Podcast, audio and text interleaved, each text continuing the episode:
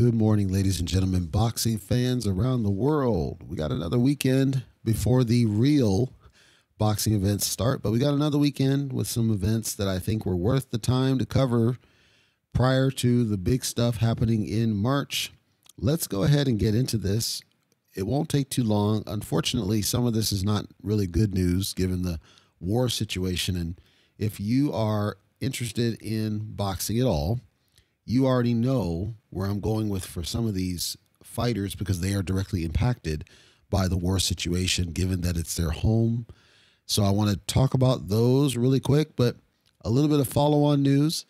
Before I talked about the fact that Mayweather was was supposed to fight Money Kicks, who's this rich dude, you know, dad's rich whatever. That fight's been scheduled off. Mayweather's still scheduled to fight in Dubai, but as far as I know, there has not been a an opponent scheduled or lined up as of yet. However, the reports are that Mayweather has been training hot and heavy as if he was going for a pro fight. Some people think that, okay, maybe he's coming back for a pro match. I guarantee that's not the case. Let's kind of break down what we see. Uh, today has a fight, but I, I don't think it's worth your time. Uh, if you want to check that out, I recommend box.live if you want to see information about that one.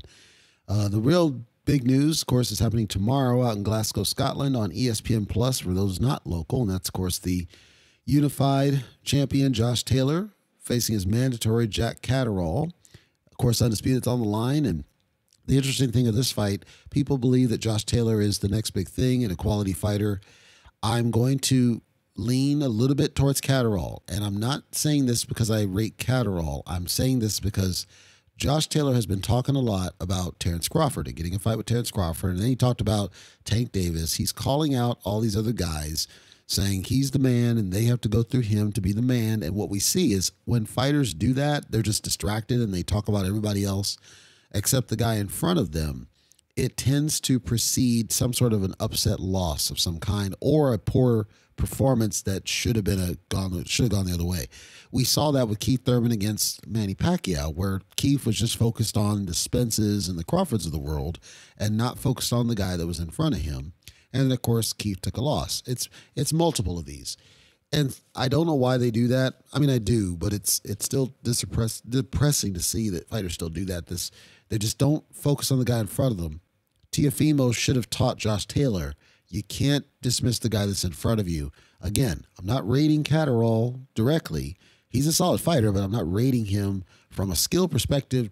Taylor should really walk right through him. I'm saying that when you don't focus on the guy in front of him, and there have been interviews where Taylor has said, you know, Catterall's here, I'm going to fight him, but he's also kind of stepped on himself because he'll then say, well, you know, Crawford's got to go, you know, I could beat Crawford and that fight can still happen even with the lawsuit. And, you know, Tank Davis got to go through me to be the champion. And then he'll yell at some interviewer talking about, stop talking about Crawford. We're here to talk about Catterall.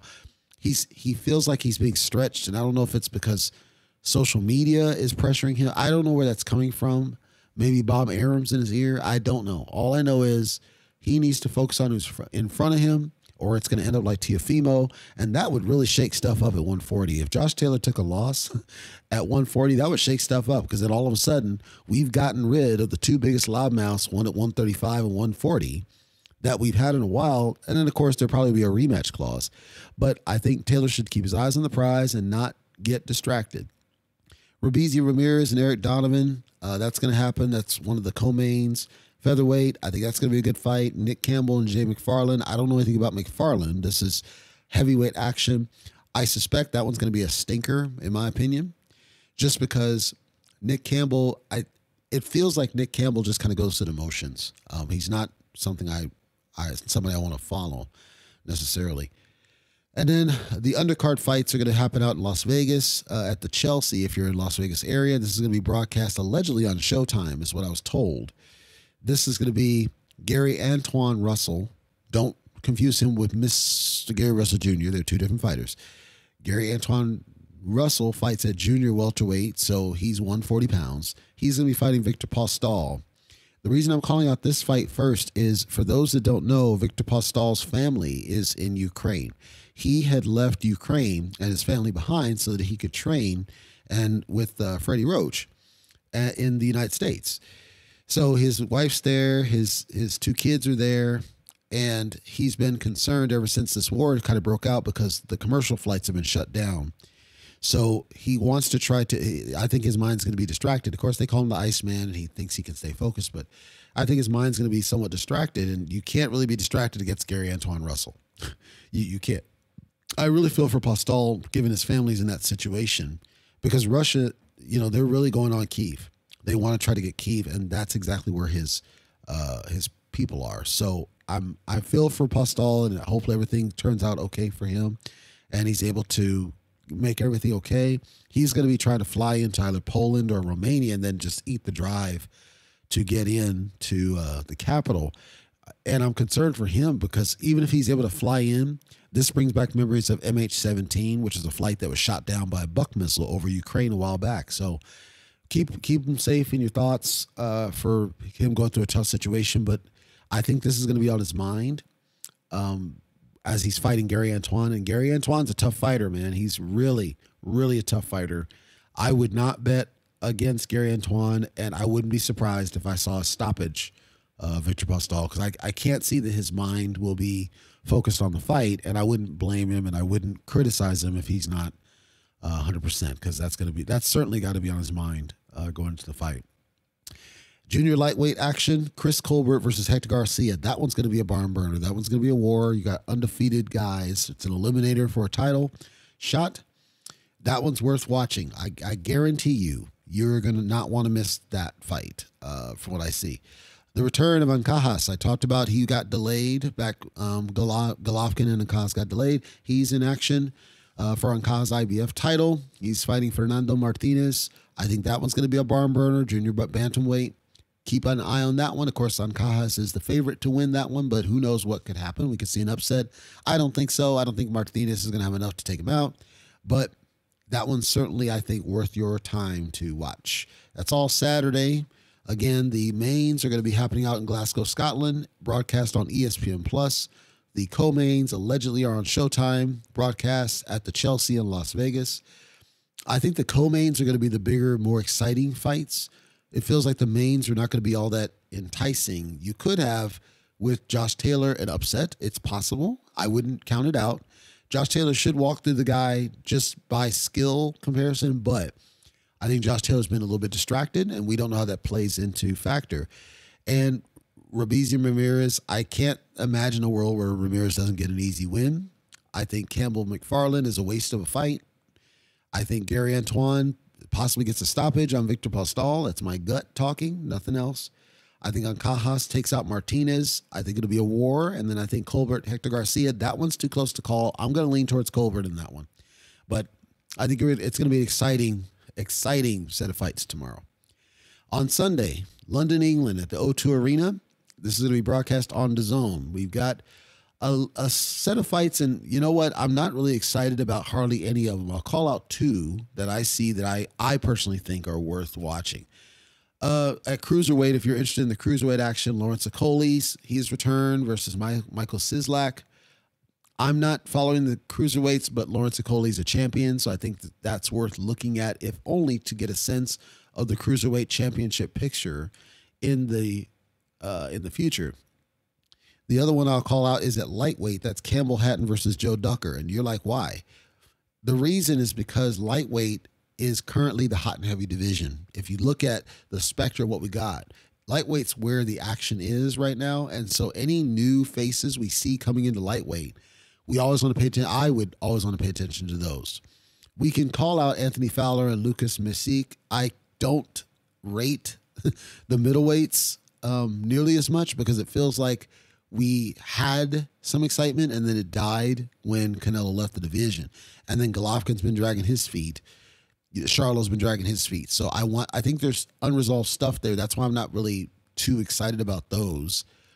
Because even if you do get new faces, the, the problem is you got all these walls at 160 that I think we need to break some of those walls down. Lightweight's a little bit different because we have as close as possible to a unified champion at lightweight, right? In CM Punk Kambosos, that means we can welcome all sorts of new faces into the division as possible candidates in contention.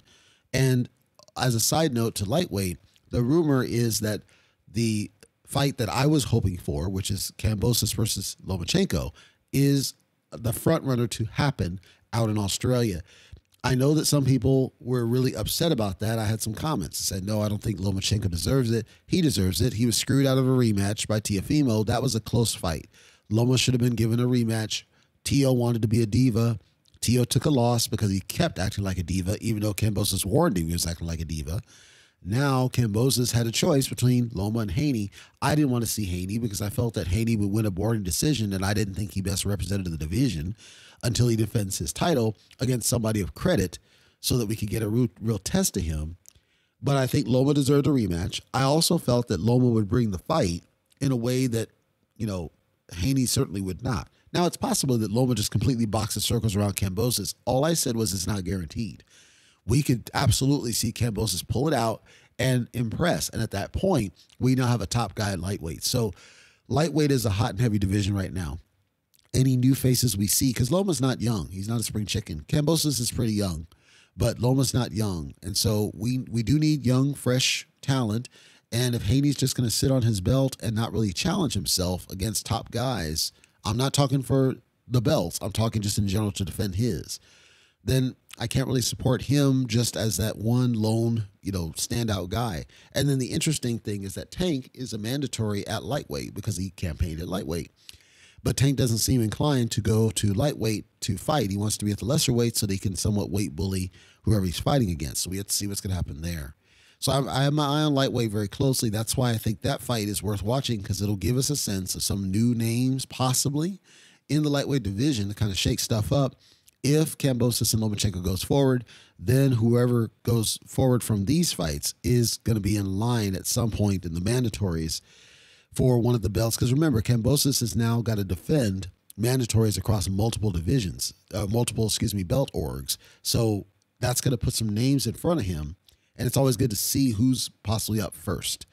We don't know what that looks like. That's going to be our weekend of boxing. We got some interesting fights, certainly tomorrow for sure. Sunday's not necessarily as exciting, I would say, but it's DAZN. What do you expect? They can't really afford to pay people.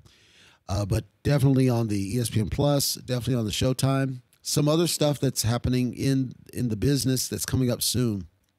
I think it's worth paying attention to. There's chatter right now about trying to get uh, Errol Spence and Yordenis Ugas, which will be in April, get that all finalized to try to get a, a tie-in to where the winner will fight Crawford next. Now, the challenge with this, and this is what I'm hearing, the challenge with this though is Crawford still needs an opponent. And what I've always said is I'd rather see Crawford take a Keith Thurman fight in the interim because it'll keep him busy, number one, Crawford. Number two, while I wasn't directly impressed, Keith Thurman did impress some people with his recent win over Mario Barrios. And Crawford needs an opponent. Keith needs another opponent. Keith did not seem to get terribly injured by Mario Barrios at any point. He did get, he take some shots, but it wasn't like he was completely bamboozled or anything. And so I think it'll be a good next fight for both guys. I know Keith has talked about, you know, his get back ones. I think the next best thing to do for both guys would be for them to fight. The winner of that one takes on the winner of Spence Ugas. That's what I would like to see. And then just do it as a, even put, you know, Thurman and Crawford on the co-main of Spence Ugas. That way we could see directly at the same night. And it might actually help all four fighters kind of get that energy for this one's going to be next because at this point we're we're talking pretty much a PBC type of thing. Now Crawford's not with PBC; he's a free agent, but that means he can negotiate with PBC for a, a two fight deal that gets him to what he says he wants, which is a unification fight. But we say he has to earn it against a PBC fighter while he's no longer under the spectrum of top rank. Now, some of the naysayers are going to say, "Well, he just swapped Porter." The the problem is, if you didn't know, it was disclosed on the Porter Way podcast that Sean Porter going into the Formella fight, and by the way, if you don't remember the fight history, Sean Porter fought Sebastian Formella, who at the time was the IBO welterweight champion. After he fought Errol Spence, that fight against Formella was a blowout. Formella was there to be hit, but he was still throwing back. It was a very impressive showing for Sean. He looked stylistically brilliant. Turns out, going into that fight, he had been diagnosed with arthritis in his hips and he needed to be up for a, a double hip replacement. So he was essentially not 100% going into the Crawford fight because he's dealing with this hip situation. That doesn't take away from the win for Crawford, but it does create somewhat of an asterisk because it means that to now to this point, Crawford still has not fought somebody who was 100% at their peak, right? People say, well, Spence got the accident and everything else. Sure. The difference is, is that Spence beat Danny, Danny Garcia, a top fighter, top five. Regardless of what you think, at the time, he was a top five fighter in welterweight. Spence goes and washes him basically 8 4 after that accident, and he looked brilliant doing it. He didn't look a lesser fighter at all. He actually performed better against Danny than he did against Porter. So, yes, Spence had an injury, but Spence came back and fought a top five. Porter has this injury. Formella wasn't a top five. Formella, I think, was like not even top 10. So we didn't get a chance to see Porter in there against a top fighter fresh off his injury before he fought Crawford. And Crawford is considered a top five at minimum in welterweight. Crawford has not fought a top five other than Sean Porter. And Porter being Im- injured means that there's an asterisk because he didn't really fight the best version of a top five. Spence fought the best version of a top five. Do you see the difference? Spence fought a top five that was unhindered by an injury of that nature at the time because the time when this was identified with Porter was after the Spence fight. To me, I still give Crawford credit for the win because Porter performed so darn well that I think Kenny Porter stopped it prematurely. I don't think Porter was hurt. And I think it should be allowed to go the distance for both guys because we didn't give Crawford a chance to either finish or get proven out. So we we have question marks. That's why I say asterisk because there's question marks as to how would that have if Crawford had lost to a guy with two bum hips, that would have been terrible for him. But if Crawford had beat Sean Porter and then we learn later, okay, he had two bum hips, but Porter still put on that kind of performance where it's close, we can say, all right, well, yeah, but Porter with two bad hips took him the distance and took him to the limits, which still happened anyway. I wanted to see a, a conclusion, a definitive conclusion, other than Kenny Porter stopping that fight. We didn't get to see it. So I want to see Crawford in there. Now, Keith is off injury, but he came back against Mario Barrios, who was a top five fighter at a lesser weight class. At least there's something there. I didn't really rate Mario Barrios, but it's Keith Thurman has always been a top rated fighter at welterweight, and he appears to be 100% now. He appears to be completely uninjured for what he was. We don't know how the body will take shots. He even admitted if Barrios had sat down on his shots a little better, it might hurt. And he thinks there might be something with the liver, but he seemed to weather the storm. He was taking body shots and seemed to have been fine. So I think that's the next best fight to have for both Keith and Crawford to finally put a bow on that and say which one of these guys deserves a fight against the winner of Spence Ugas. And now you have something compelling again. Now you got that four way for supremacy at 147. Meanwhile, Crawford on the side said, Well, I'll just go to after Charlo or Castaño at 154. And I, I get pissed off when I hear him say that because this dude could have fought Teixeira when Teixeira had the title and he chose not to and he waited. And now, when he's too late, now he's talking about 154. So we'll have to wait and see how that goes. Anyway, that's all I got for you here on our weekend of boxing. I'm I'm pretty excited about tomorrow's fights. I'll I'm pr- I'm pretty sure I'm going to cover Russell and Postol for sure because I I expect I know how that's going to go. I may dial in for Ancajas. I'm likely going to dial in for Colbert Garcia. I'm almost sure I'm going to dial in for Taylor and Catterall. So I'll I'll dial in for those, and whether I cover them or not, I got to think about because there's a lot going on. But I just want to at least give you a high level preview of the fights I think were worth the time and the things going on in the business and keep the wishes for Victor Postol in you. And then, of course, the Klitschko brothers, because remember, Vitaly's mayor of Kiev. So he's right in the battleground, too.